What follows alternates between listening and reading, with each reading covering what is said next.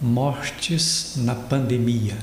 Em todo o Brasil já catalogam mais de 330 mil falecidos para o coronavírus.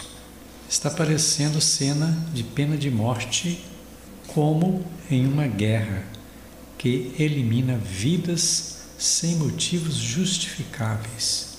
O vírus não faz escolha entre as pessoas, mas alerta o mundo sobre a igualdade existente entre todos nós. Não importa ser rico ou pobre, afortunado ou não, os privilégios não contam neste momento.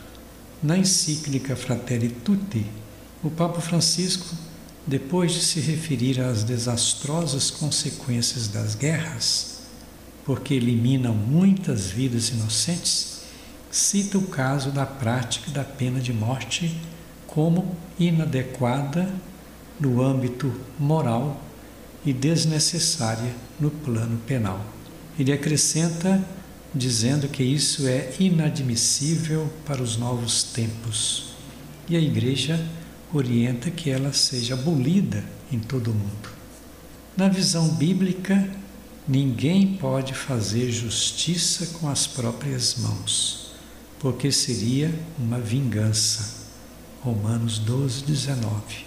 As autoridades legítimas devem impor penas proporcionais para quem pratica o mal, como também regras de convivência cuja livre violação exige uma resposta adequada.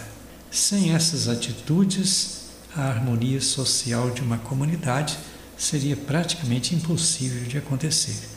A Igreja sempre foi contra a pena de morte, porque ela não deixa de ser crime, mas é a favor de leis repressivas como remédio de arrependimento do criminoso.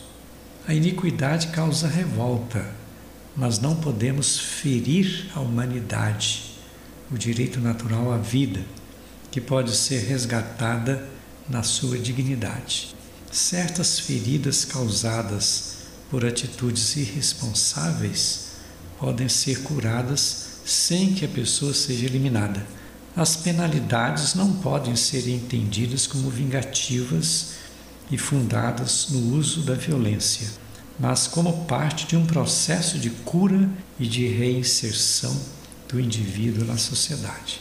Há grande perigo de ideias totalmente racistas e discriminatórias, condenando pessoas sem direito de defesa e sem passar por um justo julgamento levando à pena de morte, como acontece em alguns países.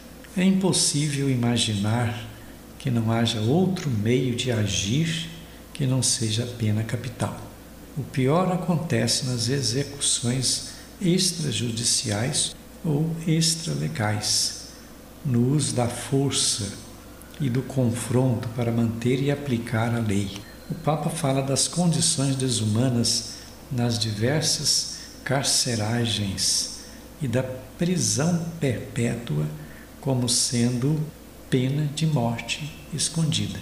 Há dois textos bíblicos que nos advertem: Mateus 26, 52 e Gênesis 9, 5 e 6.